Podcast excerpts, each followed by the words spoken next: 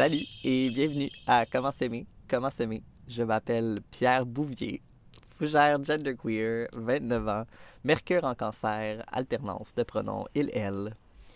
Aujourd'hui à l'émission, c'est l'épisode 2 de 3 sur les systèmes de santé avec euh, notre sage-femme extraordinaire, ascendant scorpion, Annabelle Gravel-Chabot, pronom elle en français, they, them en anglais.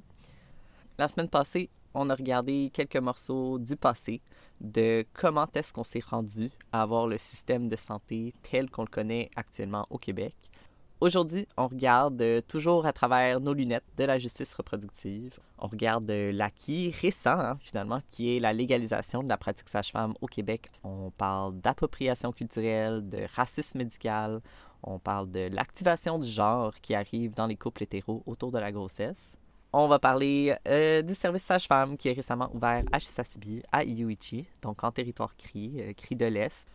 Et on regarde euh, entre autres l'histoire des transferts vers le sud des naissances qui existent pour plusieurs communautés autochtones dans le soi-disant Québec.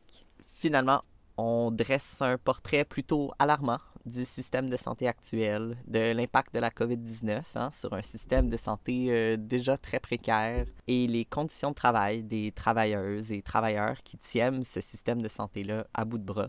Encore et toujours, merci à Racim Rodriguez pour les compositions originales pour le podcast. Vous pouvez suivre Racim sur Instagram, aérobas, J-A-S, baramba H, baramba I-M, ou taper son nom sur YouTube pour trouver euh, ses nouvelles tunes, sa nouvelle musique.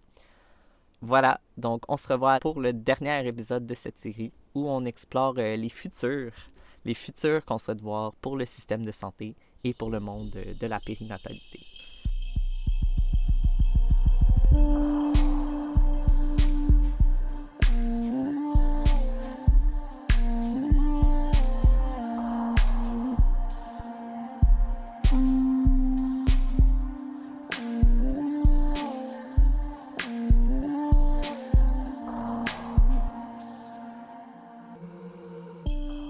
Tout le monde a besoin d'une sage-femme pour une raison ouais, différente. C'est qui qui était sage-femme à ce moment-là dans le.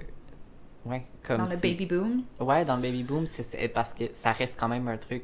Si t'as pas de collège ou si t'as pas de formation, que Mhm. tu peux aller. euh, C'était autodidacte? C'était autodidacte Oui. ou est-ce que c'était encore un peu la chose de il y avait quelqu'un que tu connaissais qui était peut-être sage-femme qui elle te Oui. te mentorait si on Mais veut? c'est encore ça, finalement. Là, tu sais. ben ouais, Même maintenant que, c'est légalisé, c'est euh, le préceptorat, puis on Ouais. reste jumelés un à un, puis on, on apprend comme ça, tu sais. Fait que ça, ça, ça l'a Mhm. pas vraiment changé comme euh, Mhm. mode de transmission, là. Ben oui. Il y avait beaucoup de sages-femmes qui se formaient à l'étranger aussi, qui allaient Ah, ben oui. en, en Europe Ouais. pour, se, pour se former. Parce que c'était similaire la situation aux États-Unis. Fait qu'il n'y avait pas tellement plus de possibilités. Fait que c'est ça, c'est sûr que moi, l'histoire que je connais, c'est l'histoire des femmes blanches de classe moyenne. Oui. Ça, c'est la pratique sage-femme ben, c'est l'histoire qu'on compte. c'est ouais. l'histoire des privilégiés de, de ce côté-là. Fait que, tu sais, euh, c'est sûr que moi, les sages-femmes que je connais, qui sont, liées, dans le fond, à ma pratique, euh, celles qui, ont pratiqué avant moi, puis qui ont ouvert la voie pour que moi, je puisse pratiquer de la façon que je pratique, c'était des sages-femmes blanches, c'était des hippies, pour la vaste majorité. C'était des gens qui, qui habitaient beaucoup en région, qui avaient beaucoup de, de liens avec des médecins, par exemple. Ça, de tout temps, euh, ça a pris comme une espèce de corridor de service quelconque pour se sentir sécuritaire de pratiquer. Fait qu'il y avait beaucoup de sages-femmes qui, qui pratiquaient comme ça, les gens les embauchaient, tu payais, il y en avait qui, qui chargeaient cher, il y en avait qui chargeaient pas cher, il y avait toutes sortes de, toutes sortes de trucs, mais de façon générale, c'était plus perçu comme un service à la communauté que comme un, un travail euh, Mhm. vraiment rémunéré. là. Il y a toujours eu une espèce de dédain de l'argent dans, dans la communauté sage-femme, de euh, si tu exiges d'argent, c'est parce que ton cœur est pas à la bonne place, puis je sais pas trop quelle autre euh, ineptie par rapport aux rémuné- à la rémunération du travail euh, des femmes. Mais je comprends euh, d'où ça vient. L'idée étant que c'était, ça a toujours été comme une forme de service, tu sais. Ouais. Même maintenant, le, de service comme au, au sens le plus comme élevé du terme, là. Comme toi, ta mère, là, c'était wild son affaire. là. Le monde devait la juger là, comme euh, wow! C'était pas des professionnels de la santé, les sages c'était pas des professionnels, c'était c'était du monde autodidacte. Tu sais. Mm. Fait que là, tu, tu les magasinais un peu comme tu magasines une douleur maintenant, puis euh, ce qui a permis la réémergence de ces sages-femmes-là, c'est le mouvement féministe. C'est Mhm. le mouvement des femmes. Ouais. Dans les années 70, 80, 90, qui ont beaucoup, beaucoup milité pour l'humanisation des naissances. C'était ça comme l'objectif. Ouais. Puis c'est en quelle année que c'est devenu légal euh, au Québec? On va-tu finir par le dire? La pratique sage-femme est devenue légale au Québec en 1999. 19. Ah ouais. Euh, il y avait tout un comité d'experts qui s'était penché sur réviser les dossiers, puis ça, puis c'était des médecins, puis ça. Puis c'était, c'était, une époque vraiment intense, ça. Moi, je, moi, j'étais pas là. Ouais. Mais de ce que euh, de ce que les pionnières, les sages-femmes pionnières qui étaient là à cette époque-là racontent, disent que quand c'était vraiment intense la campagne de salissage dans les médias à propos des sages-femmes, ouais. les médecins étaient rapaces, puis comme des espèces de commentaires, puis tout ça, tu sais, puis ça a beaucoup marqué les relations entre les sages-femmes et les médecins à ce moment-là. Je pense que les sages-femmes de ma génération, maintenant, nous, on a toujours connu la pratique sage-femme légale. Il y en a beaucoup qui ont, qui ont fait des, des stages à l'hôpital, qui ont vraiment trippé, puis qui s'entendent bien avec les médecins, puis qui ont des relations cordiales, puis professionnelles, puis fructueuses, puis qui, qui, qui sont vraiment comme sur un pied d'égalité du fait de travailler dans le même établissement de santé. Mais je pense que pour les sages-femmes de la génération d'avant, elles ont beaucoup été marquées par cette méfiance-là, puis c'est- le salissage qu'il y a eu dans les journaux à cette époque-là, c'était c'était Mm. vraiment intense. Mais c'est fou, là. Je pense pas à la pratique sage-femme comme étant juste frais d'il y a 20 ans, là. Mm. Comme que légalement, en tout cas. Mhm. C'est tellement jeune. Comme, Oui, comme, droit, profession, comme là, oui. ouais. Mhm. Mm. Oui, vraiment. Puis ben c'est ça, dans ce processus-là de légaliser la pratique sage-femme, euh, ça a été toute une histoire de, de s'asseoir, de dire qui peut faire quoi, c'est quoi les ententes, c'est quoi les corridors de Ben oui, service. C'est sûr que chaque virgule a été revisée Oh huit fois God. pour s'assurer qu'on laisse pas la porte aux sages-femmes de Ben ouais, d'avoir un poil de plus de pouvoir qu'on Ouais, ça a Ouais. été âprement négocié. Puis encore, à chaque fois qu'il y a une nouvelle maison de naissance qui ouvre dans une nouvelle région, puis qu'on doit créer une nouvelle entente avec un nouvel hôpital, ben là, oh, euh, tout ça, ça peut être remis en question. Puis il faut, on s'appuie souvent sur le fait que ben c'est un, c'est un règlement, c'est une loi, on, on- on fait partie. on a le droit d'exister. On a le droit d'exister. Maintenant, on, Ouais. on a une protection légale qui garantit un certain statut euh, à la pratique sage-femme, qui fait que maintenant, tu, tu, tu peux pas dire, euh, tu, tu peux pas salir le nom des sages-femmes comme ça dans les journaux, tu sais. Mm. Ben, Ben, et pourtant, yeah. euh, ponctuellement, il y a toujours un article qui, qui vient. quand il y a un bébé qui meurt, c'est sûr là, que tout le monde. Oui, oui, s'il y a une sage-femme à 5 km du bébé. c'est sûr que c'est sa faute, tu sais, ouais. à chaque fois ça arrive. Mais tu sais, maintenant, ben, on peut les poursuivre en diffamation. Wouhou! tu sais, on a plus de recours. Ouais. Avec notre petit ordre euh, professionnel euh, avec euh, 250 membres. Ah ouais. Ouais. Fait que c'est ça. Ben, Là-dedans, il y a eu toute la régulation de c'est quoi les actes qui nous sont réservés à nous, les actes professionnels que nous, on, on peut poser, à partir duquel on pourrait poursuivre quelqu'un pour usurpation du titre de sage-femme. C'est-à-dire que à partir de ce moment-là, toutes les sages-femmes qui étaient autodidactes, puis qui s'étaient formées elles-mêmes, puis qui étaient euh, très appréciées dans leur communauté et très nécessaires, et qui souvent servaient des communautés qui étaient plus marginalisées, mais ces sages-femmes-là, à partir de ce moment-là, se sont exposées à des poursuites. À partir du moment où la pratique est légale, tu es obligé de passer par l'Université du Québec à Trois-Rivières pour obtenir ton diplôme du baccalauréat en pratique sage-femme pour pouvoir pratiquer comme sage-femme au Québec. Mm. L'autre option, c'est d'avoir un diplôme à l'étranger et de faire le certificat en pratique sage-femme à l'Université du Québec à Trois-Rivières pour avoir accédé, euh, pour accéder au titre euh, de sage-femme au Québec. Fait que c'est extrêmement, extrêmement euh, régulé. Il n'y a pas beaucoup de sages-femmes qui sont diplômées à chaque année. Dans ma cohorte, on était 15. Ouais. Même pas. Fait que c'est des petits nombres, puis ben, on s'en doute. Ce que ça a créé comme situation, c'est que les gens maintenant qui ont accès au titre de sage-femme sont en majorité très privilégiés, euh, blanches, francophones, de classe moyenne slash riches. Euh, puis pour la majorité, euh, déjà éduqués en fait, qui ont déjà qui ont déjà une formation dans un autre background, qui, qui sont qui ont un niveau de privilège euh, vraiment, vraiment euh, élevé, en fait, pour pouvoir passer à travers ces études-là qui sont vraiment difficiles, qui coûtent très cher, qui comportent euh, beaucoup, beaucoup, beaucoup de stages qui sont non rémunérés, Maintenant, après une longue lutte, on a obtenu des compensations pour les frais qu'on engage, pour une partie des frais qu'on engage pour pouvoir faire oui, ces stages-là. genre, wow, là, on va pas, ça, on va pas faire accroire à personne que c'est... Non, c'est En tout ça. cas, vous avez eu quelques... Vous avez des bourses de plus un petit peu, mais c'est Ouais, pas... à euh, peine. Ouais. Ouais. Ben, sachant en plus qu'on peut pas travailler pendant qu'on est en stage parce qu'on Ouais. est de garde la moitié du temps, mais tout ça pour dire que le processus de régulation de la pratique sage-femme, de sa légalisation, c'est beaucoup fait sur, sur la base de on veut que plus de gens aient accès à cette pratique-là. On veut démocratiser l'accès à la pratique sage-femme en l'annexant au système de santé québécois. On va permettre à plus de gens d'avoir accès à cette chose magnifique qui est l'humanisation des naissances. Euh, Puis ça, c'était une revendication féministe du mouvement féministe. Ça a vraiment été porté par les femmes qui ont, qui ont manifesté, qui ont milité, qui l'ont demandé, puis qui ont fini par obtenir la moitié de ce qu'ils avaient demandé euh, en résultat. Mais ultimement, tu sais, là, 20 ans plus tard, on peut se demander est-ce que la pratique sage-femme est vraiment accessible au Québec? Puis la réponse, ben, c'est non.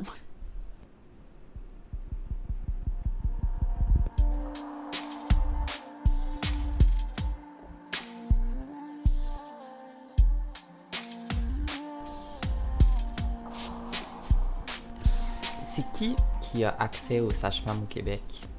Sur papier, tout le monde qui a la RAMQ peut avoir accès euh, à- au service des sages-femmes euh, gratuitement. Donc, c'est remboursé par la RAMQ. Euh, c'est un service qui est 100% financé par l'État. Donc, on travaille dans des maisons de naissance qui ont été construites par le gouvernement. Notre salaire euh, vient du ministère de la Santé. Euh, tous les instruments qu'on utilise, les tests qu'on fait, tout ça, 100%, c'est couvert par la RAMQ. Euh, la réalité, c'est que, ben, premièrement, il n'y a pas des maisons de naissance dans toutes les régions. Fait qu'en partant, même si tu as la RAMQ, euh, si tu habites en Abitibi, par exemple, ben, tant pis pour toi. Il n'y a pas de sage-femme. Euh. Il il y a plusieurs régions comme ça euh, qui n'ont pas de sage-femme, mais aussi, il y a des régions où est-ce qu'il y a juste une maison de naissance pour couvrir un immense territoire. Par exemple, en Estrie, il y a une maison de naissance à Sherbrooke, il y a un service sage-femme euh, à Grande-Bay, euh, mais on est loin de pouvoir répondre à la demande.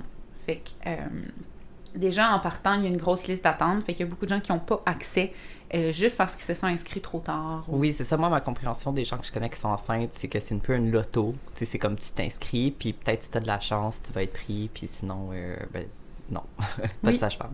Ben, c'est vraiment ça, c'est vraiment euh, au hasard. Euh, au, au gré des inscriptions aussi, maintenant, les gens appellent, genre, tu fais ton test de grossesse, t'appelles tout de suite, là. Puis déjà, ça se peut qu'il y ait du monde qui ait fait euh, un test avant toi, puis qui ait pris ta place, essentiellement. Euh, je pense que c'est en 2019, à la maison de naissance de l'Estrie, on a refusé 260 personnes. Wow. Ouais. Wow. Ouais. Ouais, fait que tu sais, il y a tout un. Il y a tout. euh, il y a des raisons derrière ça, tu sais, notamment la pénurie de sages-femmes, le fait que on, les maisons de naissance, c'est à petite échelle aussi. On, on fait pas euh, des milliers euh, de suivis puis d'accouchements chaque année. C'est important de garder ça à échelle humaine. Fait que ça fait que c'est des plus petites structures qu'un hôpital ou qu'un groupe de médecine Mhm. familiale. Puis en fait, c'est quelque chose qui est super important pour nous de pouvoir Préserver la qualité de soins. Exact. De préserver la, la relation aussi qu'on a, le temps qu'on a à allouer à tout ça. Si on était, euh, si on devait, si on avait de la pression pour faire plus de suivi, ben, on, on- définitivement, on perdrait dans la qualité de nos soins. Fait que ce que ça fait, toutes ces conditions-là, ben, ça fait que, en partant, les services sages-femmes sont un peu, euh, s'adressent beaucoup plus aux personnes blanches de classe moyenne euh, et euh, qui ont au moins une éducation de niveau universitaire, honnêtement, pour plein de raisons. Et accès à une voiture. Ben, c'est ça que j'allais dire. Ouais. Dans, dans l'aspect, euh, fait que mettons, si on décortique blanche, classe moyenne et euh, éduquée, ben blanche premièrement parce que la vaste majorité des sages-femmes, la vaste, vaste, vaste majorité des sages-femmes qui travaillent au Québec sont blanches. Euh, fait qu'il y a, un- il y a une espèce de... Ben, c'est que en fait, c'est clair dans l'offre de services, malgré la bonne volonté de tout le monde, il y a pas de les, les personnes racisées sont pas représentées en partant que ce soit au niveau des sages-femmes. C'est sûr qu'à Montréal c'est un peu différent mais quand tu vas en région euh, oublie ça vraiment là. Euh, fait que ce qu'on ce qu'on entend beaucoup comme feedback euh, des personnes racisées qui sont enceintes c'est que euh, elles se sentent pas euh, les bienvenues, elles se sentent pas nécessairement considérées dans les services sage-femme. Euh, que ça soit par exemple parce que euh, quand tu rentres dans une maison de naissance, la décoration sur les murs, c'est des, des, photos de femmes africaines qui portent leur bébé dans un pagne, etc. Puis il y a une espèce de d'exoticisation de, la femme noire spécifiquement. Euh, il y a beaucoup d'appropriation culturelle dans la pratique sage-femme aussi. Il ne faut pas oublier que euh, les, racines de la pratique sont euh, hippie. qui dit hippie dit emprunter aux autres cultures pour se créer sa propre culture dans le but de sentir que on, on est en communauté puis qu'on est tout le monde ensemble, one love, etc. Là. Mm. Qu'est-ce que tu penses des hippies, toi? oh, combien d'heures on a? Ouais. ouais. Ben moi, clairement, comme moi j'avais des dreads jadis. Comme je pense que c'est important de le dire aussi là, au niveau de, mm-hmm. de tout ce, tous les questionnements autour de l'appropriation culturelle. Je pense que comme, je comprends vraiment comment on peut tomber dans ce piège-là. Mm-hmm. Euh, dans le contexte de la culture blanche, dans lequel on n'a pas beaucoup de repères culturels, notre culture est tellement médiocre et raciste et sexiste. Ouais, ouais. moi, je pense qu'on a aussi, on n'a pas de culture de healing, on n'a pas de culture de soins, on n'a pas de culture de care dans la culture blanche. C'est mm-hmm. pas. Je pense qu'il y a une raison qu'on va toujours chercher euh, du yoga puis de la méditation puis qu'on va piger dans toutes les autres cultures. C'est parce qu'on sait pas prendre soin de nous, on sait pas prendre soin des autres. Mm-hmm. Ben, c'est ça. Puis c'est flagrant dans un milieu comme la pratique sage-femme. Ben, c'est ça, on veut, on veut offrir des soins qui sont holistiques on veut offrir des soins qui considèrent la personne dans son entier. Ça veut dire qu'on on, veut s'adresser au spirituel aussi, à l'émotionnel, à l'intellectuel, puis euh, au matériel. Ben, euh, c'est qui les exemples, c'est qui les leaders dans ce domaine-là? Ben, c'est beaucoup les communautés autochtones partout autour du monde qui se sont battues super fort pour préserver ces savoirs-là. Puis nous, on arrive, puis on est quand, ah oui, je vais prendre un peu de ça, je vais prendre un peu de ceci. Oui, cérémonie de chocolat. De cacao sacré, de... Ouais. Mm. Fait que c'est ça, tu sais, je pense que la raison pour laquelle il y a beaucoup d'appropriation culturelle, c'est parce qu'il y a clairement un vide, il y a clairement un manque, puis euh, pas que ça excuse quoi que ce soit, mais je pense que ça, ça l'explique assez bien pourquoi est-ce que les sages-femmes peuvent en arriver à parler de l'importance d'avoir une tribu familiale, puis tout ça, ou, euh, ou de, de parler de savoir autochtone un peu pour, euh, pour guider les gens dans des épreuves difficiles, puis tout ça, puis je pense que tout ça, c'est bien beau, mais après ça, faut pas se demander pourquoi les personnes autochtones, les personnes racisées se sentent pas nécessairement...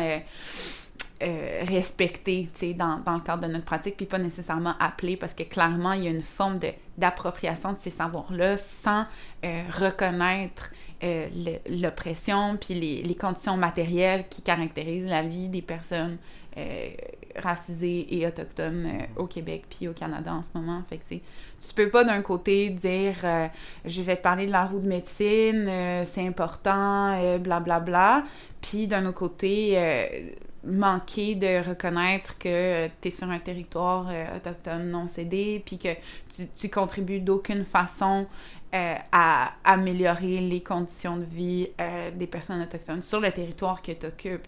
Ben, c'est ça, puis pas de là à dire que, genre, reconnaître qu'on est sur un territoire non cédé, c'est suffisant, tu sais, mais... Oui, c'est ça. On fait un speech au début, puis... Voilà, merci, bonsoir. Le travail est fait, ouais. Exact. C'est plutôt de dire que, comme ben d'admettre aussi puis d'être de, dire que oui on emprunte beaucoup à ces traditions là parce que comme la culture blanche elle est médiocre puis on veut faire vraiment mieux puis on sait pas trop comment tu sais. Déjà ça serait un meilleur step.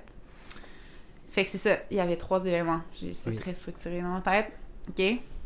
Première chose c'est euh, donc la clientèle qui fréquente les maisons de naissance est blanche la deuxième chose, pour les raisons qu'on vient d'expliquer. Un autre facteur aussi, c'est que euh, les personnes les personnes qui euh, ont grandi et vécu dans des pays où est-ce que le système de santé euh, est plutôt abandonnant face aux femmes à la santé maternelle et infantile, après ça, quand elles arrivent ici, quand elles immigrent ici, il y en a beaucoup qui ont cette vision-là que le meilleur service va venir de l'hôpital, va venir de la technologie.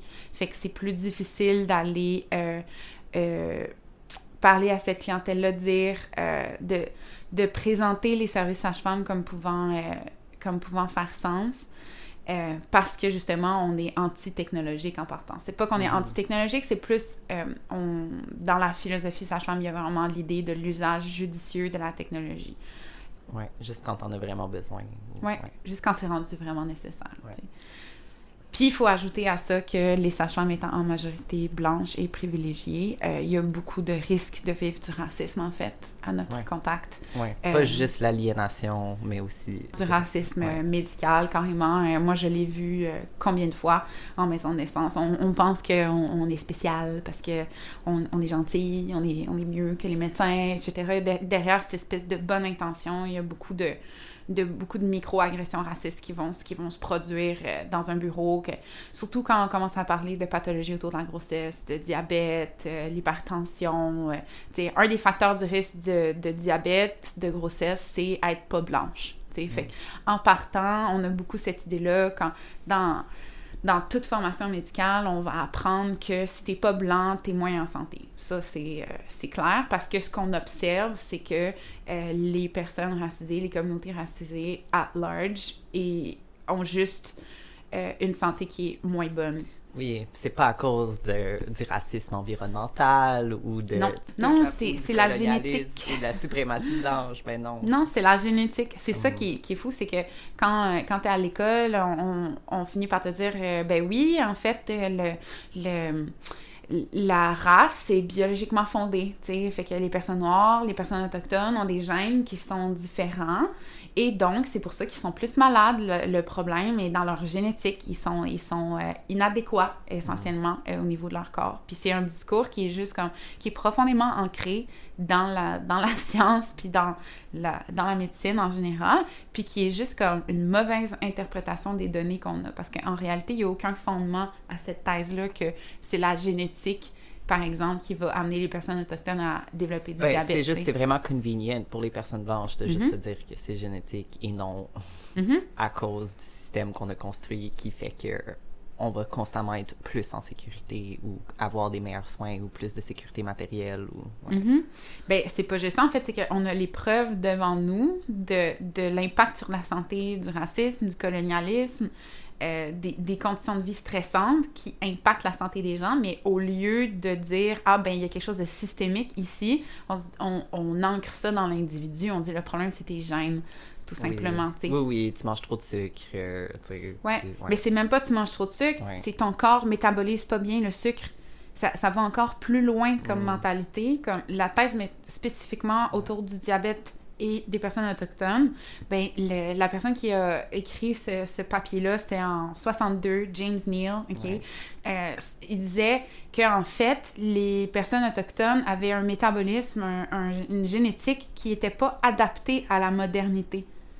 Mais pense à l'implication de ce que ça veut dire. C'est que ben, la modernité étant inévitable, puis par la modernité, on entend... On parle juste du capitalisme. On parle du capitalisme, Ouais. on parle de manger de la bouffe en canne, on parle de, de, de manger beaucoup de sucre. Ben on parle de ouais, sédentarité. ouais, ouais, c'est du modified corn syrup dans tout. Mhm. ouais. On parle aussi de travailler 40 heures semaine. On parle d'un- mode de vie qui est pas sain, qui est pas Ouais. bon pour la santé des personnes blanches non plus. Là. Ouais, On s'entend, là, mais dans les années 60, la modernité, c'était the shit. Tu sais, fait que quand on en vient à dire que le problème, c'est la génétique, ben c'est de dire, ah, ces personnes-là sont pas faites pour survivre à la modernité. La modernité s'en vient, ces personnes-là appartiennent au passé. Fait que c'est- c'est c'est vraiment un- une façon de justifier le génocide, finalement Ouais. de, de le laisser aller, de dire mais le problème c'est la génétique. C'est pas c'est pas tous les changements dans nos modes de vie. Alors que Ouais. quand on regarde, le diabète est en forte hausse aussi chez les personnes blanches. Je veux dire, c'est pas un c'est pas un mode de vie qui est bon pour personne. Mais les personnes autochtones sont encore plus affectées parce que dans les communautés, il y a tout l'enjeu d'accès à la terre, d'accès à la nourriture, d'accès au mode de vie traditionnel, aux activités culturelles, à tout, tout ce qui fait qui, qui- tout ce qui est porteur de santé a été systématiquement euh, Mhm, miné, tu sais. mhm. Ça, c'était le point 1 de ma réponse à ta question. Yeah, yeah. OK, fait que ça, c'est le premier aspect. Euh, les biens inconscients, le fait qu'on ne donne pas des soins culturellement sécuritaires aussi. Euh, je peux pas dire que dans ma formation, on s'est attardé à qu'est-ce que c'est que de, de réfléchir à nos biais racistes, de réfléchir au discours raciste qu'on a intégré euh, à la suprématie blanche puis à son rôle dans l'institution de la médecine puis de l'obstétrique. Euh, moi, ce que je trouve hallucinant, c'est que les sages-femmes, dans notre philosophie, on est beaucoup plus proche de, euh, par exemple, de la vision autochtone de la santé. Puis là, c'est large, là, mais c'est-à-dire qu'on partage une vision holistique qui, qui, fait sens, qui est beaucoup en résonance avec les enseignements qu'on entend dans les communautés autochtones autour de l'accouchement, autour de la grossesse puis de la parentalité.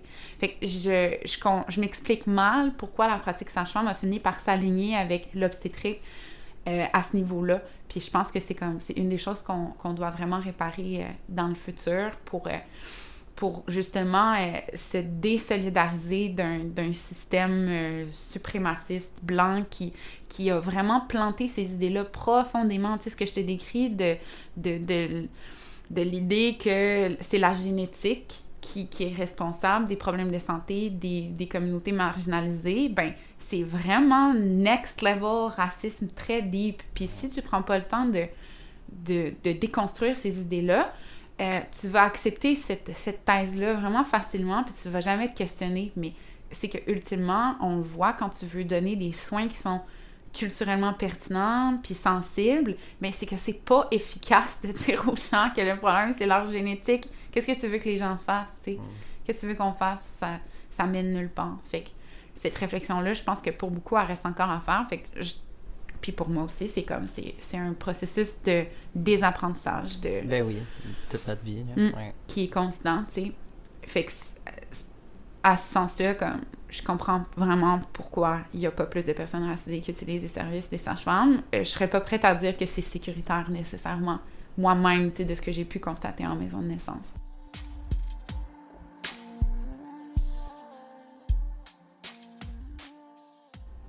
Euh, le deuxième élément, c'est de, il faut être de classe moyenne pour avoir accès à une sage-femme. Euh, par exemple, si je regarde dans le cas de, Sherbrooke spécifiquement, euh, ben, la maison de naissance est à 15 minutes d'auto de la ville de Sherbrooke, où est-ce que la majorité des gens habitent, la majorité des communautés racisées. Du centro. Du centro, oui, exactement. La maison de naissance est à 15 minutes du centro. Euh, fait que c'est ça, si tu veux y aller en autobus, ben l'autobus il passe aux heures, puis c'est juste pas pratique. Fait que juste le fait que euh, géographiquement ça soit éloigné, ben tu as besoin d'une voiture pour avoir un suivi sage-femme. Euh, ben là, tu viens d'écarter beaucoup, beaucoup, beaucoup, beaucoup de gens euh, qui pourraient. Euh, moi, c'est ça que je trouve le plus difficile, c'est que on est habitué de travailler, on est créative, pas beaucoup de technologie, dans toutes sortes de, situations, on, est capable de soutenir les gens, même si on n'a pas accès à beaucoup de, moyens, tu sais. la pratique sage-femme, c'est supposé d'être vraiment low-tech puis pas compliqué, tu sais. Fait qu'on serait vraiment apte à servir toutes sortes de communautés, tu sais. On a ce qu'il faut, mais euh, on n'est pas accessible non plus. Fait que mm. Je pense que c'est ça, il y a encore du travail à faire là-dessus, c'est clair. Ouais. Mm. Mm. Puis après ça, ben, il y a tous les soins qu'on va recommander aussi pendant, euh, pendant la grossesse. Là. Genre, si ta sage-femme elle t'a pas recommandé d'aller à l'ostéo au moins une fois, genre, dans ta grossesse, c'est que comme. Something's wrong, là, tu sais. fait que, tu sais, on n'hésite pas à parler d'ostéo, d'acupuncture. Euh, d'aller des trucs, bon, c'est au moins 100 pièces la séance. Euh, exact. Exact. Puis on va te parler d'alimentation, ah, ça serait bien que tu manges bio, blablabla. Bla, bla. Tous les conseils qu'on fait sont un peu, euh, tu sais, ça, coûte cher la grossesse, l'accouchement, accueillir un enfant. les conseils, c'est arrête d'être pauvre, puis voilà. va chercher toutes sortes de soins de santé vraiment euh, mm-hmm. inaccessible. Mm. Puis après ça, ben, au niveau de l'éducation, ben, c'est sûr que les sages-femmes on travaille avec le principe du choix éclairé. Euh, fait que l'idée, c'est que moi, comment je conçois de mon rôle, c'est de t'aider à prendre des décisions par rapport à ta santé, à la santé de ton enfant, par rapport au, au test que tu veux faire, au dépistage, puis tout ça. Ben, on va avoir de longues conversations sur qu'est-ce que ça représente. Euh, fait que une grande partie de mon travail à moi, c'est d'apprendre à vulgariser, puis à t'expliquer des choses. Mais à un moment tu sais, ça, je pense que c'est vraiment une conception euh, spécifique de qu'est-ce que c'est l'autonomie, puis la, liberté, puis l'empowerment, puis tout ça. Je pense que pour beaucoup de gens, euh, l'idée de pouvoir choisir si oui ou non on va donner une injection à ton bébé dans ses premières heures de vie, c'est vraiment une expression de ton libre choix, puis tout ça. Je pense qu'il y a quelque chose de très blanc là-dedans euh, aussi. Comme tout ça vient s'entrecouper finalement. Mais tu sais, euh, il y en a beaucoup qui, qui trouvent ça vraiment juste surchargeant d'avoir à prendre toutes ces décisions-là, tu sais, de devoir réfléchir. Ah oui, ok, le streptocoque du groupe B, alors, euh, c'est quoi? Puis tout ça. Puis moi, je suis là, puis je te parle, puis je te donne de l'information beaucoup, beaucoup, beaucoup, beaucoup, beaucoup, tu sais. Puis puis là, c'est à toi de prendre des décisions, puis ça, peut devenir stressant, puis on donne beaucoup de lecture aussi. Ah, lis tout ça, le cahier des parents, le mieux vivre. Euh, là, après ça, les groupes Facebook, comme ça fait beaucoup d'informations à gérer, l'information médicale, puis tout ça. Puis euh, tout le monde a comme une capacité euh, X à absorber ce genre de discours, puis à comprendre aussi. Tu sais, ce qu'on sait, c'est que systématiquement, quand on parle du corps, quand on parle de la santé, l'éducation autour de la santé qu'on reçoit est vraiment, vraiment minimale. Euh, la majorité des gens comprennent pas nécessairement comment ça fonctionne, le corps. Un processus autant complexe que la grossesse, l'accouchement, l'allaitement.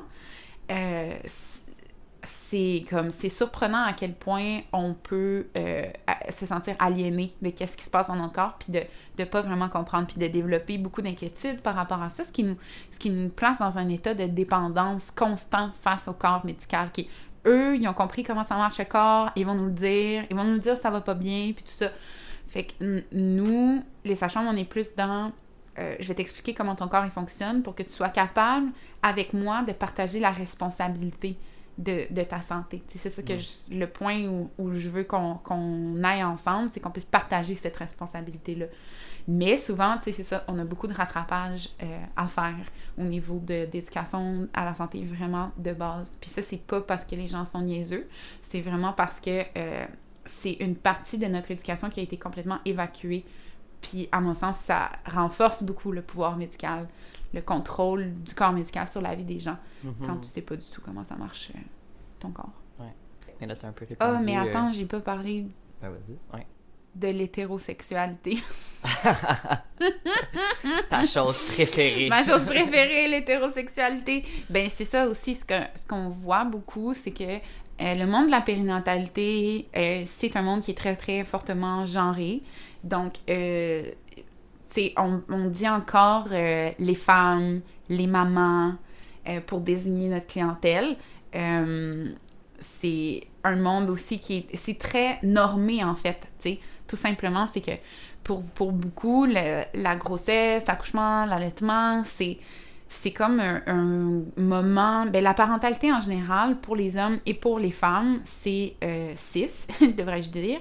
C'est un moment d'activation du genre vraiment important. Genre, c'est quoi être une femme? C'est avoir un utérus, être capable de faire des enfants, être capable d'allaiter. C'est quoi être un homme? C'est être capable de faire des bébés, puis après ça, protéger la femme, puis tout ça. Il y a comme un il y a quelque chose de vraiment profond dans la socialisation du genre qui, qui, qui refait surface dans le cycle périnatal où est-ce que, ben là, on a une femme qui est fragile, qui doit être protégée pendant qu'elle fait pousser un bébé, puis là, on a un homme qui, en, qui embarque en mode de homme des cavernes, puis euh, il doit protéger le territoire, puis là, les attentes sont comme vraiment intenses, puis, mais là, les gars, il faut qu'ils soient là, mais ils sont pas bons, puis comme... Ils peuvent pas être anxieux, peuvent Non, pas, le droit d'avoir des besoins, pas le droit d'exprimer leurs émotions, on s'attend qu'ils soient juste vraiment... Euh, stoïque. Stoïque, fiable, le, filet de sécurité, le protecteur. Puis les femmes, à l'inverse, on s'attend à ce qu'elles acceptent euh, qu'elles disent oui à toutes les propositions du corps médical, qu'elles soient très dociles dans, dans tout ce processus-là,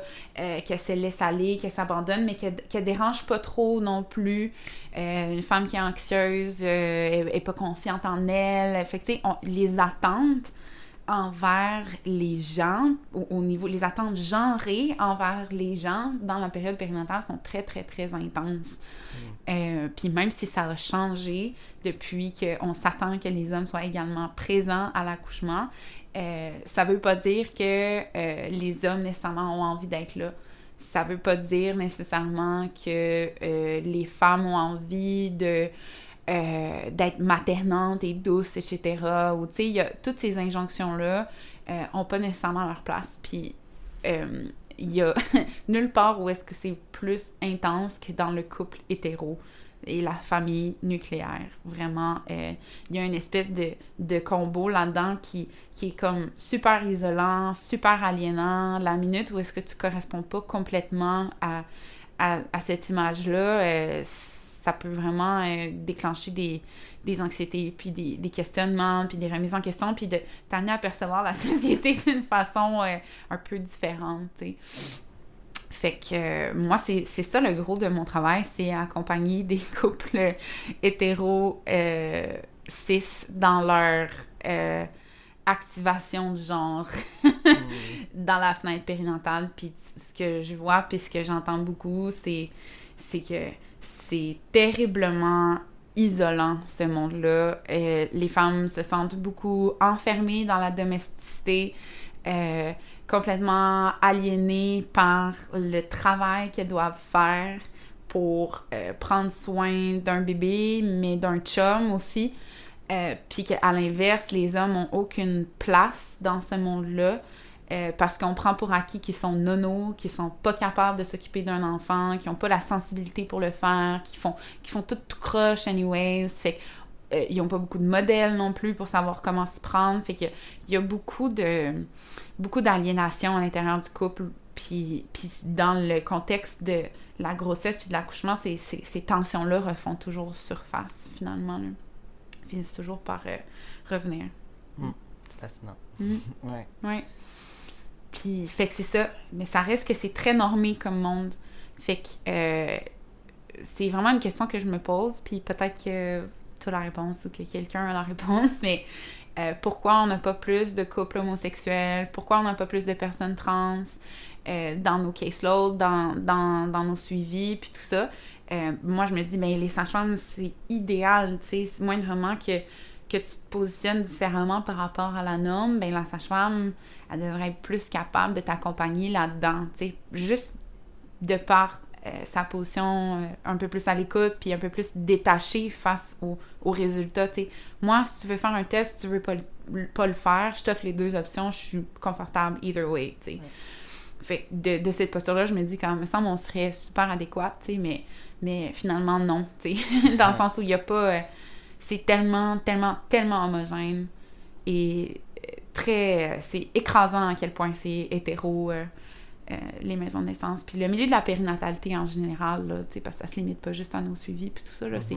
c'est comment tu vas être reçu à l'hôpital quand tu vas faire une échographie, c'est les commentaires des gens, c'est les pubs sur Facebook qui cherchent à te vendre des couches, puis des ci, puis des ça, c'est comme il n'y a pas beaucoup de visibilité pour euh, la parentalité autre que euh, hétéro, monogame, euh, cis.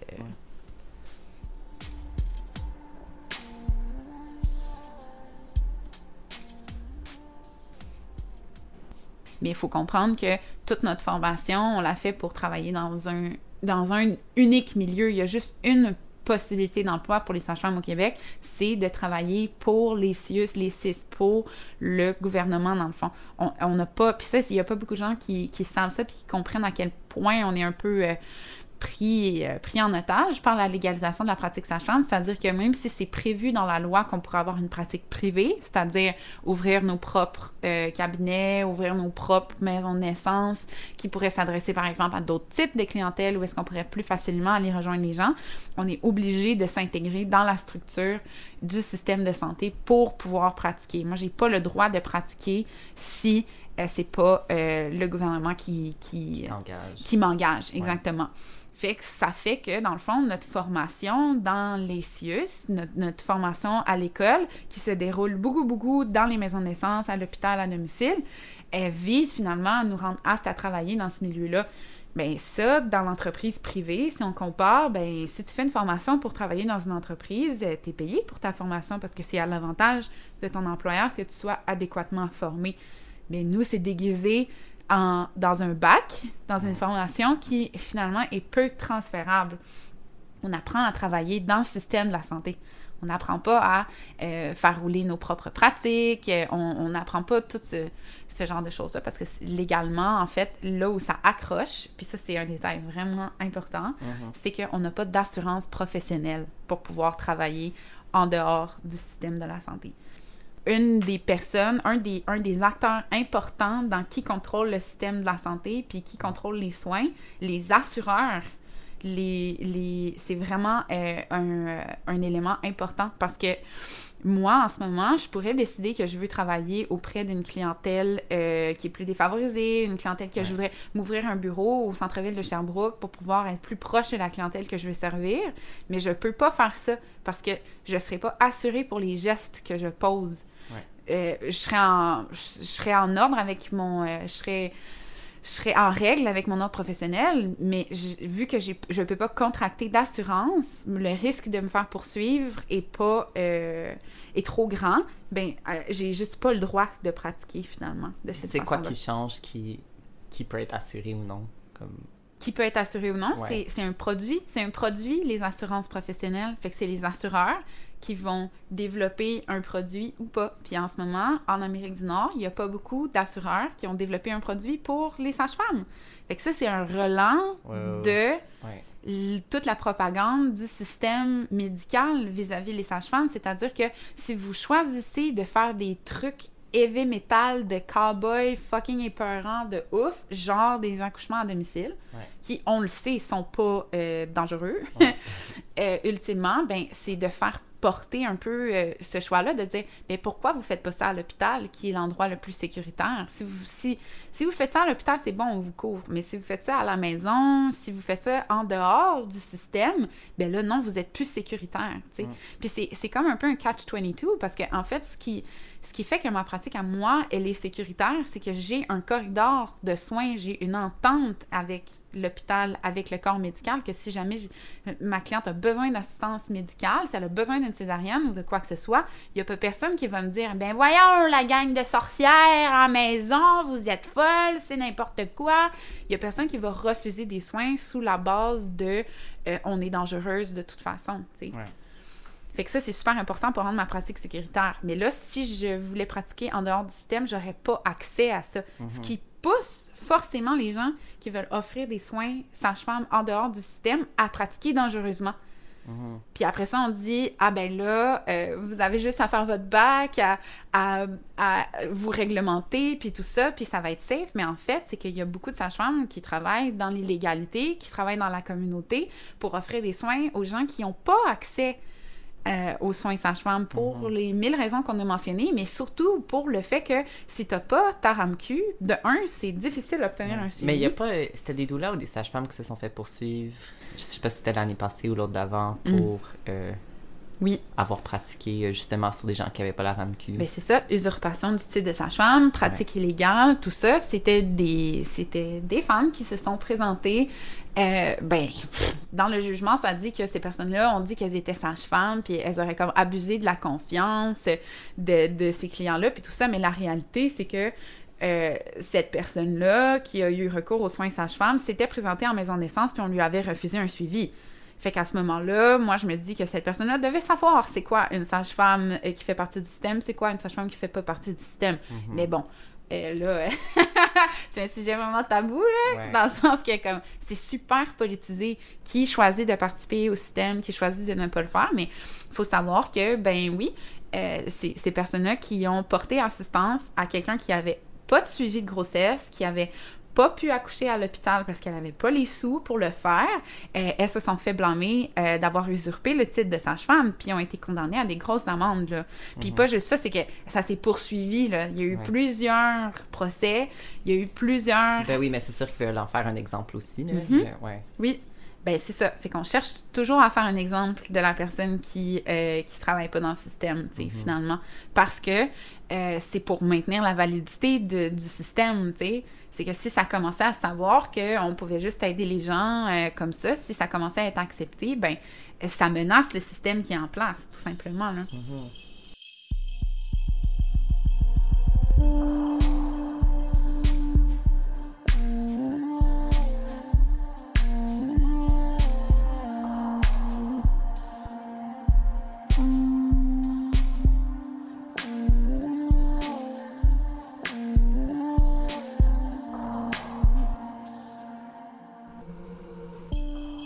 Annabelle, euh, j'aimerais qu'on parle un peu du service sage-femme qui a ouvert à Chisasibi, à Iuichi, euh, en territoire CRI. Maintenant, on ne peut pas vraiment parler de ça sans parler de la longue histoire, de... Mm. Comment dire? Tu sais, quand on regarde depuis tantôt qui est-ce qui contrôle euh, les soins de santé et qui est-ce qui contrôle l'accès, on ne peut pas parler de ça, surtout dans le contexte des communautés autochtones sans parler de la longue histoire de colonisation euh, qui existe encore aujourd'hui. Euh, je pense qu'on a compris rapidement, en tant que peuple colonisateur, à quel point s'attaquer aux enfants et à la structure familiale, euh, c'est vraiment la meilleure façon de gagner le contrôle et le pouvoir sur ces communautés-là. que ce soit on pourrait aller dans tous les. faire une liste non exhaustive de toutes ces choses, que ce soit la loi sur les Indiens, euh, la création de la GRC, la Gendarmerie royale canadienne, les pensionnats euh, autochtones, le 60s Scoop qui euh, a commencé avant les années 60 et a pas fini dans les années 60, ou la DPJ qui est la continuation de ça. Je pense que c'est maintenant 50% des enfants dans les foyers d'accueil au Québec qui sont issus des communautés autochtones. Écoute, on pourrait vraiment continuer la liste. Euh, je, veux pas des pratiques génocidaires du gouvernement canadien. Je pense qu'il n'y a pas de manière de le faire qui est juste pas, pas carrément insensible, puis juste pitcher ça, puis que ça n'ait pas un poids euh, incroyablement mm. pénible. Mm-hmm. J'aimerais aujourd'hui qu'on parle, ou peut-être que tu nous parles un peu plus spécifiquement de la longue histoire de transfert vers le sud des naissances, parce que ça, c'est vraiment pas quelque chose que je connaissais, puis je pense que c'est quand même un contexte important pour comprendre euh, les luttes actuelles des sages-femmes autochtones. Ben oui, que ça soit du côté des sages-femmes ou du côté du corps médical, euh, par exemple, il y a, y, a y a, des régions pas des régions, mais il y, a des, il y a des territoires spécifiques en Estrie, en Outaouais, en Gaspésie, probablement sur la côte nord, en Abitibi aussi, qui sont en découverture à certains moments euh, dans, dans, leur, euh, dans leur horaire. Surtout, par exemple, les fins de semaine. C'est que partout dans le système de la santé, il y a une pénurie de travailleurs. Ben, ça fait que les services ne sont pas disponibles à certains moments. Fait que, par exemple, euh, euh, si euh, tu habites euh, suffisamment loin d'un centre accoucheur, ben la fin de semaine, tu peux pas aller accoucher là. Si ça donne que tu accouches la fin de semaine, il faut que tu t'en ailles à, l'autre hôpital qui est à genre 300 km. OK? Mhm. Fait que ça, c'est. nous, on connaît ça dans le sud du Québec déjà qu'on voit que les personnes qui sont en région éloignée ont moins accès aux services en obstétrique. Puis il y a même des hôpitaux qui ont carrément fermé leurs services d'obstétrique, avec le désinvestissement dans le système de la santé, la centralisation des services aussi. Euh, ben, par exemple, en Estrie, avant, il y avait des accouchements euh, à l'hôpital de Magog, il y avait des accouchements à l'hôpital Saint-Vincent. Ben, maintenant, c'est plus le cas. Le seul centre accoucheur euh, de ce côté-ci de l'Estrie, c'est le CHU, Florimont. donc, on voit déjà comme tout ça pour faire comprendre que dans le Nord, c'est le même processus euh, de centralisation des services. Euh, de toute façon, le gouvernement canadien n'a jamais été très investi à financer les services euh, de, de, soins de santé, les services sociaux, les services points dans les communautés autochtones. Puis ça aussi, ça relève d'un. Euh, il y a un aspect légal à ça. Pourquoi est-ce que c'est légal que le gouvernement sous-finance les services euh, aux communautés autochtones? C'est parce que euh, tout ça, c'est encadré par la loi sur les Indiens, plutôt que la loi sur les santé, la santé, services sociaux, etc. Le cadre législatif pour les communautés autochtones, il est différent. Donc, c'est pas la même enveloppe. C'est financé par le gouvernement fédéral plutôt que le gouvernement provincial. Euh, de façon générale. Mais ça, c'est surtout euh, au Nunavik, si je ne m'abuse. Dans le cas de Chisasibi, c'est vraiment différent. C'est que euh, on a une communauté qui finance, qui autofinance ses propres services. Oui, parce que c'est le Cree Health Board, Exactement. si j'ai bien compris, qui avait demandé pour les soins de sage-femme dans la communauté. Ben, c'est ça. Fait que, tu sais, des sages-femmes dans toutes les communautés, dans tous les villages, de tout temps, il y a toujours eu, il y a toujours eu des gens qui faisaient de la pratique sage-femme. Euh, puis même euh, en terre, euh, sur l'île de la Tortue, ça a été beaucoup les sages-femmes autochtones qui, qui ont été là pour les enfants des colons au début, Puis là, avec toute l'arrivée de la pratique sage-femme qui est légale, qui est régularisée, euh, puis qui est intégré au système euh, de santé, ben ça vient avec la nécessité justement de faire arrêter la pratique illégale. Ça vient avec le droit de faire arrêter la pratique illégale. Ce qui veut dire que les sages-femmes de la communauté euh, dans le Nord qui pratiquent là où est-ce qu'il n'y a aucun service qui est accessible à qui que ce soit sont dans l'illégalité puis pourraient se faire poursuivre par l'Ordre des sages-femmes du Québec. Mm. Mais ultimement, c'est pas nécessairement ça la plus grande menace, c'est plus euh, le fait qu'il n'y a pas de collaboration avec le système hospitalier. Du moment où tu voudrais recevoir une attention médicale, ben t'es es un nobody puis tu te fais traiter n'importe comment, tu sais. Fait que cette rupture-là de la collaboration, ça limite l'accès aux soins de deuxième ligne, finalement, la sage-femme étant la première ligne là-dedans qui s'assure quand tout va bien, tout va bien, tu sais. Fait que ça rend la pratique plus dangereuse. Euh, fait que c'est ça. euh, le... Qu'est-ce qui est important aussi pour faire vivre la pratique sage-femme euh, locale dans n'importe quelle communauté, c'est d'avoir un- une possibilité d'apprendre à être sage-femme. Puis pas juste apprendre à être sage-femme, mais apprendre à être sage-femme pour cette communauté-là. C'est tellement spécifique. euh, c'est tellement culturel, l'accouchement, que c'est c'est une chose d'aller l'apprendre ailleurs, puis de, de revenir pratiquer dans une communauté. Tu as tout un, dans n'importe quelle communauté, tu as tout un, un ajustement à faire pour pouvoir aider ces gens-là. Tu sais, moi, quand je pratiquais à Montréal, et puis quand je pratique maintenant en Estrie, il y a eu comme tout un ajustement à faire. Juste ça, là, on, on, on est même pas à deux heures, là, tu sais, puis on, on s'entend que culturellement, c'est assez congruent, là. Fait l'idée que pour que les sages-femmes autochtones puissent se former, qu'elles devraient quitter leur communauté pour aller, aller étudier à Trois-Rivières, par exemple, pour pouvoir euh, apprendre à être sage-femme, comme c'est vraiment, c'est loufoque, puis c'est une grosse barrière d'accès, tu sais. Ultimement, euh, qu'est-ce qui s'est passé, c'est que euh, les sages-femmes ont euh, eu la possibilité de s'enseigner, euh, en- de faire du 1 à 1, du préceptorat, puis de... En fait, c'est c'est pas tant. L'enseignement est venu après. C'est que du moment où tu as un service sage-femme, tu as la possibilité d'apprendre à être sage-femme. Du moment où tu offres des services, tu as une clientèle qui vient, puis là, ah, c'est facile d'avoir une étudiante sage-femme qui est dans la pièce, puis qui regarde comment ça se passe à ce moment-là, puis qui fait cet apprentissage-là de façon vraiment organique. Euh, fait que c'est ça, euh, au Nunavik spécifiquement, il y a beaucoup de, pratiques sage-femme euh, qui, euh, qui s'apprend, qui s'enseigne, puis qui se fait de cette façon-là. Euh, beaucoup en collaboration avec les sages-femmes blanches qui, euh, qui ont été appelées, justement, qui font, elles, partie du système de la santé, qui vont travailler là-bas avec des, des primes d'éloignement, des, Oui, c'est ça. Ben, des appartements, des arriver, vols. Je pense que pour beaucoup de personnes, de personnel non autochtone, aller travailler dans les communautés dans le Nord, c'est un peu comme une passe de cash, comme, sais, Mhm. comme si tu allais quasiment travailler, euh, je sais pas, dans les oil rigs euh, en Alberta. Mais oui. C'est du fly-in, fly-out, t'as aucun attachement vers la communauté. Ou en tout cas, sûrement que tu penses que t'as un. Whatever. Ben, tu- peut-être que tu as un attachement envers la signification de ton travail. Ouais. Peut-être que tu as un attachement quelconque, mais la réalité, c'est que tu pas, euh, t'es pas enraciné dans cette communauté. Non, c'est ça. Puis tu sais, c'est sûr qu'il y a beaucoup de white saviorism dans le fait de d'aller aider les Mhm. personnes autochtones dans le Nord parce que, comme, je sais pas, on se laisse à croire qu'ils ont besoin de nous, somehow. Mhm. Ouais. Ben oui, tout à fait. Vraiment.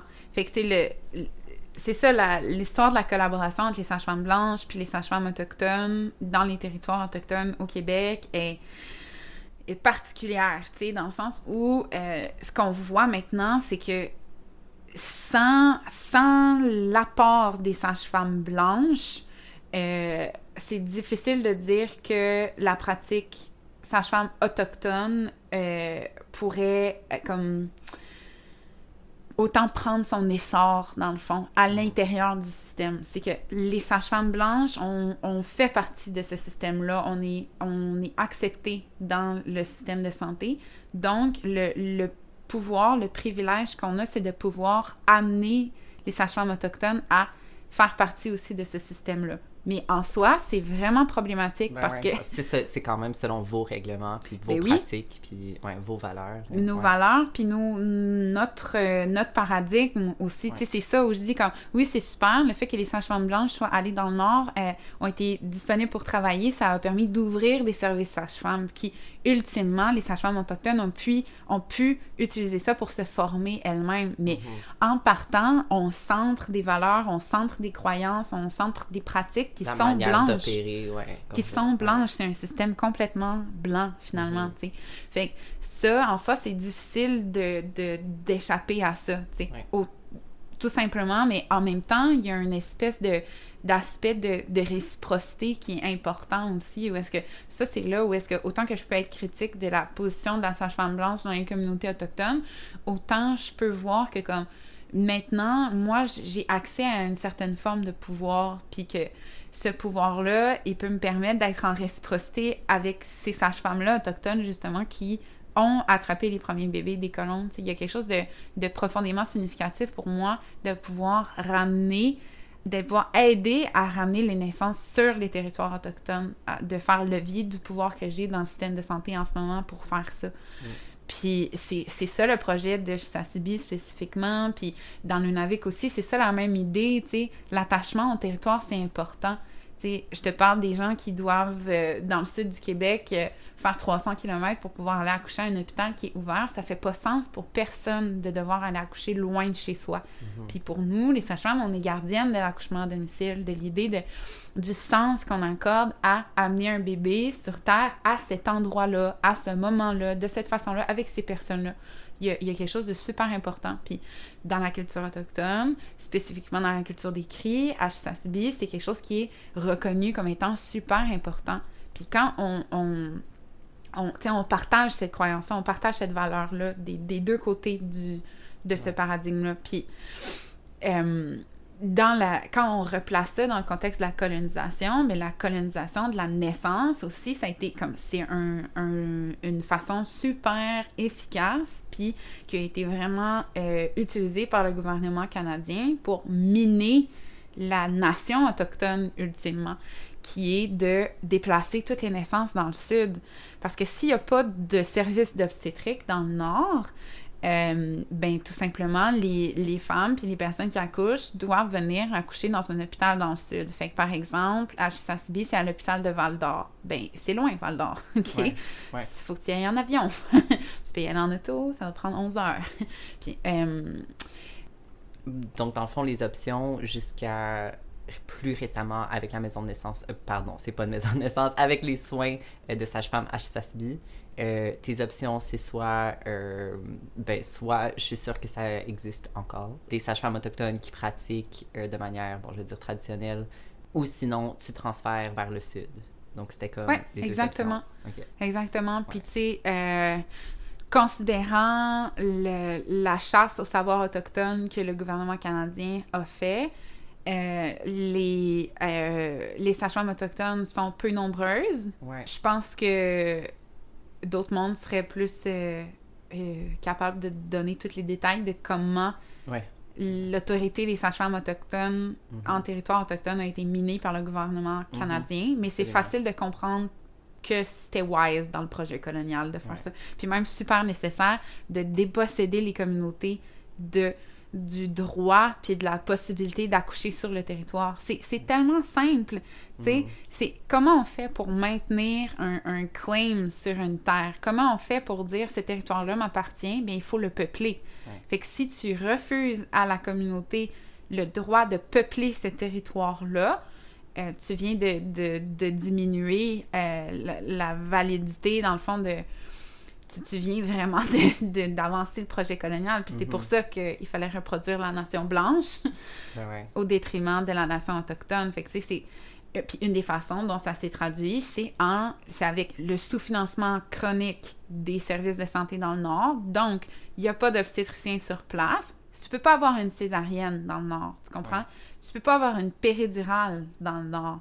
Euh, tu peux peut-être avoir un forceps. Euh, tu sais, il y a certaines choses, il y a certains vieux médecins qui vont aller travailler là, il y a des obstétriciens une fois de temps en temps, des médecins de famille qui sont là, mais tout ça, c'est tournant. Tu sais, tout le monde vient passer un mois, s'en va, puis tout ça. Il n'y a rien de vraiment très stable. Ce qui fait que, ben, si jamais tu as des complications dans ta grossesse, spécifiquement, puis tu as besoin de soins un peu plus avancés, comme c'est le cas pour une quand même une grande proportion de la population autochtone à cause des problèmes de santé qui viennent du colonialisme, puis mhm. du contexte matériel, puis mhm. du stress quotidien de vivre le racisme aussi. Là. Euh, puis la pauvreté, puis tout ça, comment tout ça, ça s'amalgame, ça fait que ça te prédispose à des problèmes de santé, donc que tu vas avoir besoin de plus de soins spécifiques qui ne sont pas disponibles dans, dans ta communauté. D'où le transfert vers le sud. D'où le transfert vers le sud pour aller obtenir des soins. Aux mains des personnes blanches à Val d'Or. À Val d'Or ou à Montréal, hein? Au Nunavik, c'est à Montréal qui, qui transfère, là. Fait que, je sais pas entre les deux qu'est-ce qui est mieux, honnêtement. Beaucoup, mm-hmm. beaucoup, beaucoup de racisme médical à l'hôpital de Val d'Or, on s'en doute. Euh, mais à Montréal aussi, c'est un peu la même chose. Mais comme on ne sait pas le moment où est-ce qu'un accouchement va survenir, hein, tu sais, euh, dans les films, là, c'est tout le temps... très soudain. Très soudain, et vite, vite, vite, avant que le bébé tombe, euh, puis tout ça. Mais en fait, la fenêtre dans laquelle quelqu'un peut accoucher, ça dure environ cinq semaines. Mm. Fait qu'il y a cinq semaines de temps où est-ce qu'on considère que ton bébé est à terme. Si tu veux être sûr d'accoucher à l'hôpital, parce que soit c'est que tu as réellement besoin de ça ou c'est ce qu'on t'a dit que tu avais besoin hmm. sans t'expliquer que peut-être que c'était euh, un, risque démesuré que de te déraciner de ta communauté pendant cinq semaines pour aller vivre à Montréal, loin de tout le monde, pour pouvoir accoucher dans un hôpital où le monde te méprise carrément. Euh, tu sais, c'est ça. Il y a beaucoup, beaucoup d'histoires vraiment difficiles autour de ces accouchements-là dans le Sud. Euh, mais le, déracinement de, de, de ôter de d'enlever les naissances sur le territoire, d'avoir volé ça aux communautés autochtones, je pense que c'est vraiment un, un coût vraiment important dans le projet colonial. C'est mm. très symbolique. Puis, euh, mettons, à Iwichi, spécifiquement, euh, ils sont très au courant de ça. sais La raison pour laquelle ils ont sollicité les sages-femmes blanches, c'était pour pouvoir faire revenir les naissances sur le territoire. C'était ça le projet initialement. Puis c'est ça, c'est ça à quoi les sages-femmes blanches collaborent en ce moment. Puis c'est ça, maintenant qu'il y a des sages-femmes qui offrent des services en obstétrique à Chisasibi, ben la proportion de femmes puis de personnes qui accouchent qui ont été transférées au sud est beaucoup moins élevée. C'est-à-dire que... ça fait quoi, même pas deux ans, que ça, trois ans peut-être que ça existe? Euh, environ. Ouais. Ouais, environ trois ans, je te dirais, mais je dis ça, puis. Ouais, ok. Je suis pas certaine, là. Mais pas longtemps. Mais ça fait pas cinq ans, en tout cas. Tu sais, c'est assez récent comme, comme projet, mais là, ce que ça fait, c'est que les gens qui sont transférés dans le sud, c'est qu'il y a une raison médicale pour ça. C'est pas juste parce qu'il y a un manque de services, c'est pas juste parce qu'il y a personne qui peut surveiller pendant l'accouchement.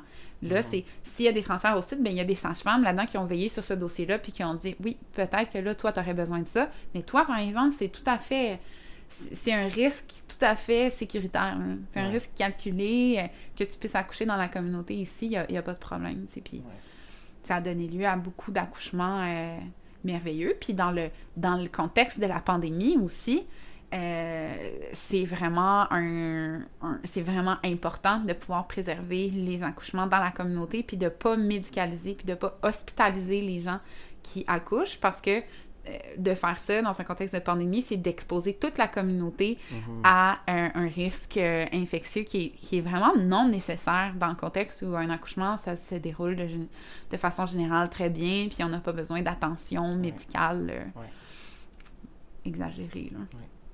Puis là, tu en as parlé un petit peu quand même, là, mais je serais quand même curieux de comment tu vois le rôle des sages-femmes à des sages-femmes non autochtones, mm. spécifiquement à mm-hmm. Ben, c'est ça. Je parlais de réciprocité. Moi, je me suis beaucoup questionnée. C'est sûr que je pense que qu'est-ce qui attire les sages-femmes à aller travailler dans les communautés autochtones, c'est justement cette proximité-là avec une culture holistique forte, puis un, un sentiment d'appartenance au territoire, puis à la communauté qui est forte. C'est quelque chose qu'on qui nous manque dans la culture blanche. C'est quelque chose qui est difficile comme sage-femme aussi de ne pas se sentir soutenue par une communauté au complet. Fait que c'est vraiment le fun, je pense, d'arriver à un endroit où est-ce que ta présence puis tes services ont été sollicités, puis où est-ce que la signification de notre travail est pleinement comprise, tu sais. Euh, puis, puis reconnu, tu sais, l'espèce de côté magique de qu'est-ce qu'on fait, il est mis au, euh, au centre là, mm. euh, de notre travail. Fait que je pense qu'il y a quelque chose de, de ressourçants là-dedans pour, euh, pour les sages-femmes blanches qui vont travailler dans le Nord. Puis moi, je pense que c'est ça qui, qui moi, m'attire dans cette pratique-là aussi. Après, euh, c'est super, super, super délicat. Puis en même temps, la, la, dynamique de pouvoir, on s'en sort jamais. On s'en- Mhm. on peut pas s'en sortir. Tu sais, du fait que moi, j'ai obtenu mon savoir à l'université, je me présente ici, j'arrive dans la communauté, mon vol est payé, j'ai une maison dans un contexte de, de surpopulation des domiciles autochtones dans les communautés. C'est comme les sages-femmes ont, des- ont accès à vraiment beaucoup de choses que les gens dans la communauté n'ont pas accès de base. Fait Mhm. je pense qu'il y a plusieurs façons de concevoir de ce rôle-là. Définitivement, il y a beaucoup de sages-femmes qui, euh, qui vivent un peu de, de white guilt, qui, arrivent là, puis qui ont une espèce de culpabilité d'être blanche, puis qui veulent sauver les personnes autochtones, puis faire de l'empowerment, puis, puis qu'il y a- une espèce de, de- d'expiation du péché colonial de nos ancêtres. Puis ça, je pense que c'est une réaction normale aussi à des conditions euh, vraiment difficiles au niveau des inégalités puis des, des dynamiques de pouvoir. Euh, après, est-ce que je pense que c'est ça dont les communautés autochtones ont besoin? Absolument pas. Mhm. Je pense que euh, si on est pour arriver puis exiger que tout le monde embarque dans notre vision des choses, on est mieux de rester chez nous, tu sais. Puis c'est ça. Euh, je pense que ce que les sages-femmes blanches ont de mieux à apporter à ces communautés-là, c'est l'accès à la formation des sages-femmes autochtones de la communauté. C'est là où ça passe euh, le plus. Euh, où est-ce que ça, ça va avoir une portée réellement de libération, finalement? Où est-ce que ça va être porteur de libération pour l'ensemble de la communauté? C'est à partir du moment où il va y avoir des sages-femmes CRI qui vont être formées en territoire CRI pour prendre soin de la population CRI, qui vont comprendre où elle se situe dans le système de santé, de Ouais. faire de la place aussi pour les sages-femmes autochtones dans nos ordres professionnels, dans notre communauté. Les sages-femmes autochtones qui pratiquent dans l'ordre ont un permis de l'ordre des sages-femmes du Québec. Ouais. Ben, L'idée, c'est Oui, ce sont les seuls qui l'ont, qui n'ont pas étudié à l'UQTR. Exactement. Ok. Exactement. Ouais. Bien, elles suivent quand même des cours qui ont les mêmes objectifs que nous, Ouais. dans le sens où on n'est pas en train de changer de paradigme, on n'est pas en train de faire place.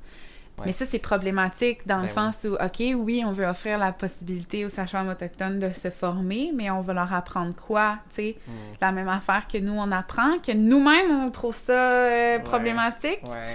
Tu sais, fait que c'est ça, il y a cette espèce d'impérialisme culturel qui suit, Mm. qui suit la, la, la culture blanche partout, puis les personnes blanches partout où on va, cette espèce de... de c'est évident, euh, la supériorité des, des croyances et des savoirs blancs est, est- est difficile à, à challenger dans le domaine de la médecine. Mhm. C'est... Ouais. vraiment évident. Puis on retourne, tu sais, on est en train de loop back à Descartes, tu sais. Puis Ouais. c'est, c'est, c'est toujours avec lui qu'on a du beef finalement, Ouais. mais tu sais, c'est, ça, ça, on revient à cette idée-là de, mais coudon, le corps, c'est quoi le corps? C'est quoi les soins? C'est quoi prendre soin de quelqu'un qui est en train de créer un autre corps en même temps, Mhm. tu sais? Euh, est-ce que, est-ce que finalement euh, c'est productif pour la santé des gens que de voir le corps comme étant séparé de l'esprit? Ben, définitivement pas, tu sais. Ouais. C'est pas ça qui est porteur de santé pour quiconque. Fait que, euh, moi, c'est mon souhait, vraiment, que qu'on puisse, au lieu de se concevoir comme euh, les sages-femmes blanches, comme les leaders de la santé maternelle, infantile, euh, etc., dans le monde, j'aimerais ça qu'on puisse passer ce bâton-là pour qu'on dise, là, nous, notre rapport, les sages-femmes blanches, ça a été de régulariser la pratique sage-femme. Ça a eu des impacts positifs, mais aussi des impacts négatifs. C'est que maintenant, les sages-femmes racisées peuvent pas pratiquer aussi facilement. Les sages-femmes qui ont été formées à l'étranger puis qui viennent à Montréal, et qui viennent partout au Québec pour pratiquer, qui font le certificat en pratique sage-femme, ont de la difficulté, premièrement, à s'inscrire, à assumer les frais d'inscription, à passer à travers les cours, Ouais. à passer leur stage. Ouais. Puis une fois que leurs stages sont passés, elles ont de la difficulté à se faire embaucher, Malgré la pénurie. malgré la pénurie, Ouais. parce qu'elles sont considérées comme ayant pas les mêmes savoirs, pas les mêmes, euh, euh, ou juste pas les mêmes attitudes, qui est Mhm. comme une façon de, de coder le racisme, finalement, de dire comme, ben en fait, euh, tu corresponds pas à l'idéal de la sage-femme, tu, co- tu corresponds pas aux attentes de la clientèle, parce que la clientèle est blanche. Mm. Fait que, ultimement, si on pouvait renverser cette tendance-là en, en, ayant peut-être un peu plus d'humilité par rapport à notre vrai apport dans la pratique sage-femme, tu sais, puis à quel coût aussi? Ça, ça a été quoi le coût de pouvoir régulariser cette pratique-là? Ben, ça a mhm. été de dérégulariser beaucoup, beaucoup de monde. Ouais. Mm.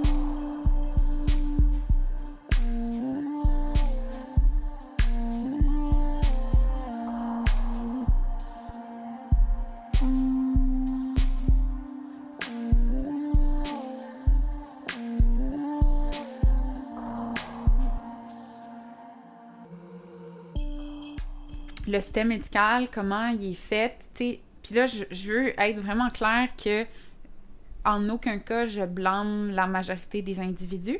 Je Mhm. pense que les gens qui travaillent dans le système de la santé sont un peu euh, ont un peu leur passion pour l'humain pris en otage par le système tel qu'il est. Ouais. Je pense que on est tous à la fois victimes et perpétrateurs. Perpétatrix. Perpétratrix. Mais je pense qu'on est à la fois victime et bourreau Ouais. de ce système-là, dans le sens où c'est possible de euh, souffrir des, des conditions de travail épouvantables, du sous-financement, du manque de temps, du, de la rigidité, de la gestion. De...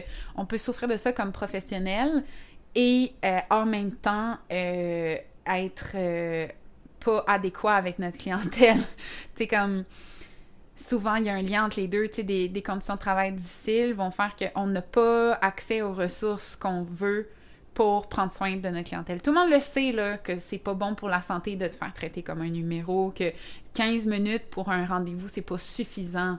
Les médecins, les médecins le savent, les infirmières le savent, toi, tu le sais, tout le monde est au courant que le système est sous pression. Puis, euh, on dirait que, ben, pour pouvoir survivre là-dedans, il y, a- une partie de soi qu'on doit un peu euh, anesthésier, euh, c'est très traumatisant de travailler dans le système de la santé. C'est traumatisant d'avoir des gens devant toi qui ont besoin de services, qui ont besoin de soins.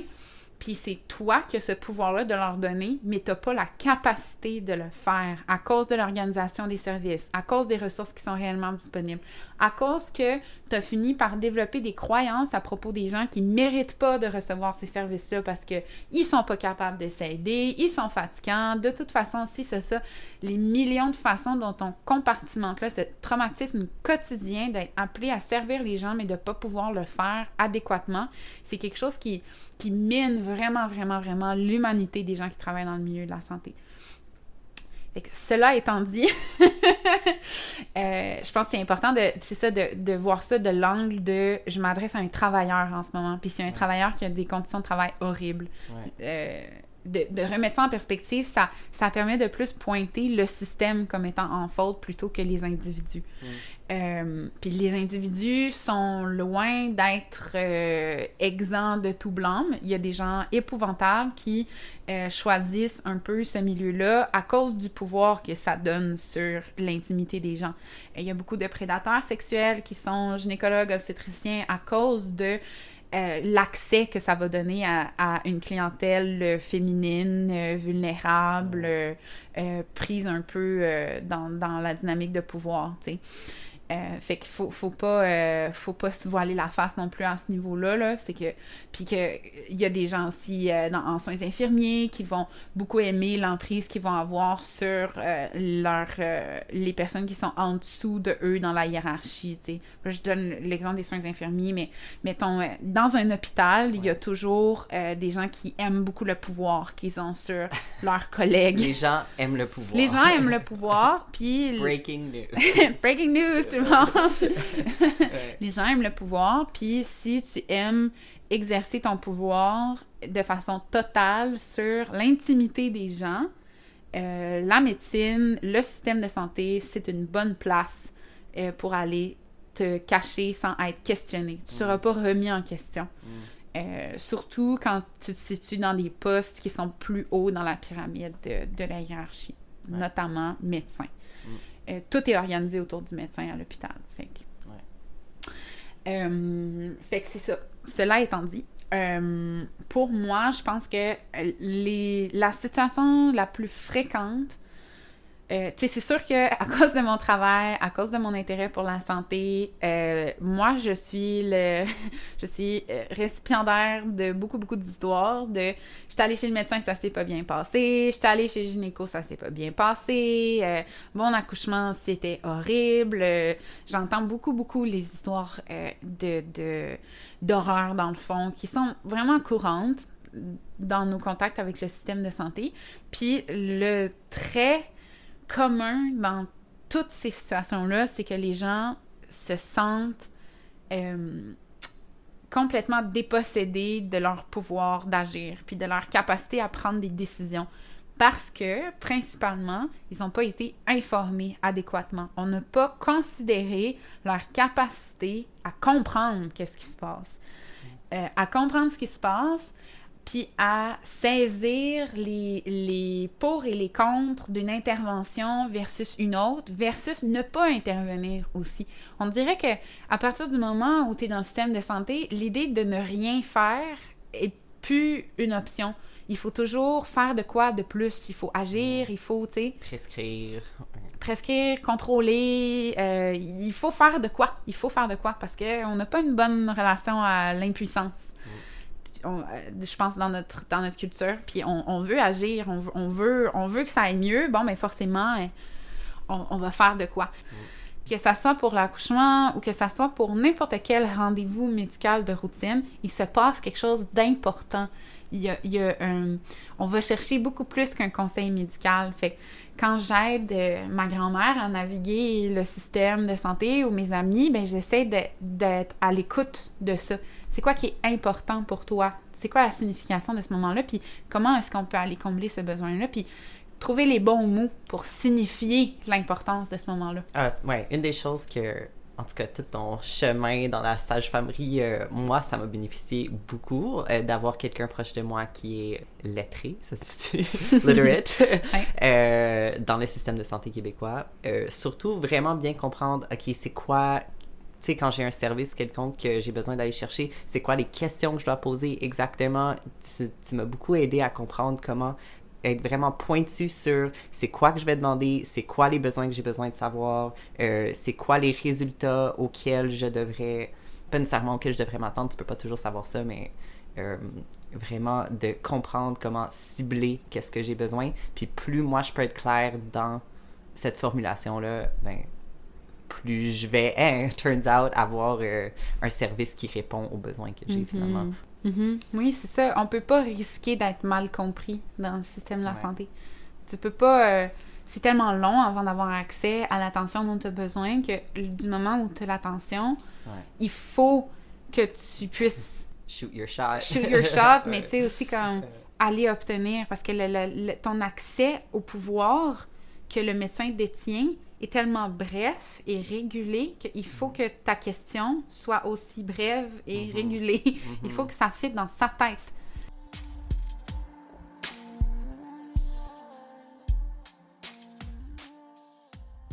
Mais tu sais, la vérité, c'est ça aussi que j'ai l'impression qu'on qu'on parle pas suffisamment de ça. Quand on, on, parle de la COVID, on, on va jamais revenir à un monde pré-COVID. Ben ça va jamais arriver parce que, mais pandémie, pas pandémie, virus, pas virus, ce que la COVID a mis comme pression sur notre système de santé, c'est énorme. Ça va prendre des années, là, tu sais. Toutes les opérations qui sont annulées en ce moment, tout ce qui est mm-hmm. non urgent, le mm-hmm. délestage, tout ça, le système de santé est sous un poids qu'il a jamais eu à soutenir. Puis déjà, il était pas fort, tu sais. Ben Moi, je, je, trouve ça difficile de parler de ça, d'être autant alarmiste par rapport au système de santé, mais ça va pas bien, là. Ça va vraiment pas bien, là. Puis pour une multitude de raisons. Puis les CHSLD, c'est juste la pointe de l'iceberg. Mm-hmm. C'est juste une, photo de ce qui se passe dans le système de santé. C'est les mêmes, les mêmes carences, les mêmes modes de gestion, le même sous-financement, le même désengagement partout, partout, partout, partout, dans toutes les disciplines. Puis partout, les gens qui portent ça à bout de bras, c'est des travailleurs dont les conditions sont épouvantables, pour la majorité. Puis, je dis ça en me considérant moi comme une personne très privilégiée dans ma pratique, d'avoir encore le droit de prendre le temps avec ma clientèle, mm-hmm. puis d'avoir accès à quelque chose que je trouve nourrissant dans mon travail, qui est réciproque. L'engagement que je mets dans mon travail, j'ai un retour de ça qui, qui me permet de vraiment d'adorer ce que je fais. Puis je trouve que, somme toute, j'ai des bonnes conditions. Mais si je compare... Ben oui, ben c'est toi, ben c'est vraiment une tangente, là, mais tu tu me parlais des infirmières, je sais pas si c'était où, peut-être en Abitibi, euh, en Outaouais. En Outaouais. Hmm. Euh, qui sont maintenant obligés de faire je sais pas combien d'heures supplémentaires. Mais ça, c'est partout. Le, temps, le temps supplémentaire obligatoire, le TSO, ça, c'est dans la majorité euh, des structures partout au Québec. Mais là, la différence qu'ils ont introduit en Outaouais pendant la pandémie, c'est que si les infirmières refusaient de faire le temps supplémentaire obligatoire, elles pouvaient avoir... Travailler quoi, 60 heures semaine? Ben, un temps supplémentaire obligatoire, souvent, ça vient après un shift que tu avais déjà. Fait que c'est de rajouter un shift à ton horaire habituel, finalement, pour remplacer quelqu'un d'autre. Ouais. Qui est peut-être malade de la. COVID, par Ouais. exemple. Fait qu'on- ou qui, pour une variété de raisons, là. Mais euh, ce qui a été nouveau dans le 6 de l'Outaouais, c'est que, euh, puis je veux dire, je, peux pas croire qu'on en arrive là, tu sais, comme, mais c'est qu'il peut, euh, ces infirmières-là peuvent avoir des sanctions disciplinaires pour avoir refusé de faire du temps supplémentaire obligatoire, Ouais. qui peut aller jusqu'à des amendes de milliers de dollars. Donc là, tu reçois une amende pour avoir refusé de faire du temps supplémentaire. Tu te dire l'aliénation que c'est de travailler dans le système de la santé. Ouais. Puis, le système de la santé, on s'entend, là, on s'attendrait à ce que travailler dans une institution qui, euh, qui œuvre pour la santé des gens, ça soit porteur de santé pour les travailleurs. Ça serait juste logique Mm. que euh, on puisse donner aux autres, que, ce qu'on donne aux autres, on puisse se le donner à nous-mêmes. Mais je veux dire, la culture dans le système de la santé en général, c'est euh, continuer à avancer, euh, respire pas trop, euh, t'as pas besoin de manger, t'as pas besoin de repos. Si tu prends du repos, c'est parce que t'es pas faite pour faire ça. Euh, si tu trop traumatisé par ton travail, c'est parce que t'es pas faite pour faire ça. Il y a toujours cette espèce de...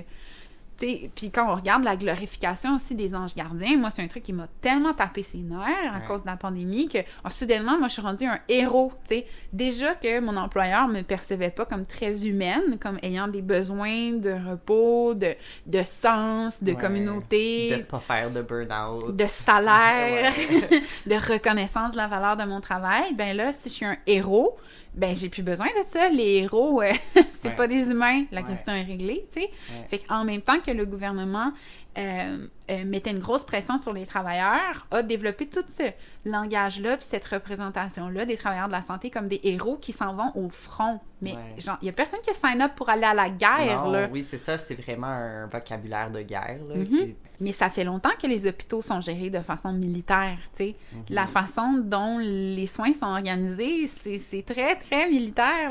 L'hôpital moderne est né dans les champs de bataille, là. Mhm. C'est... Ça fait- c'est ça, mais on peut pas se surprendre après ça que ce soit des environnements toxiques ou travailler quand on voit c'est quoi les valeurs derrière ça. On peut pas se surprendre que ça soit pas porteur de santé pour les gens quand on voit que les travailleurs à l'intérieur de ce système-là ne sont pas en santé.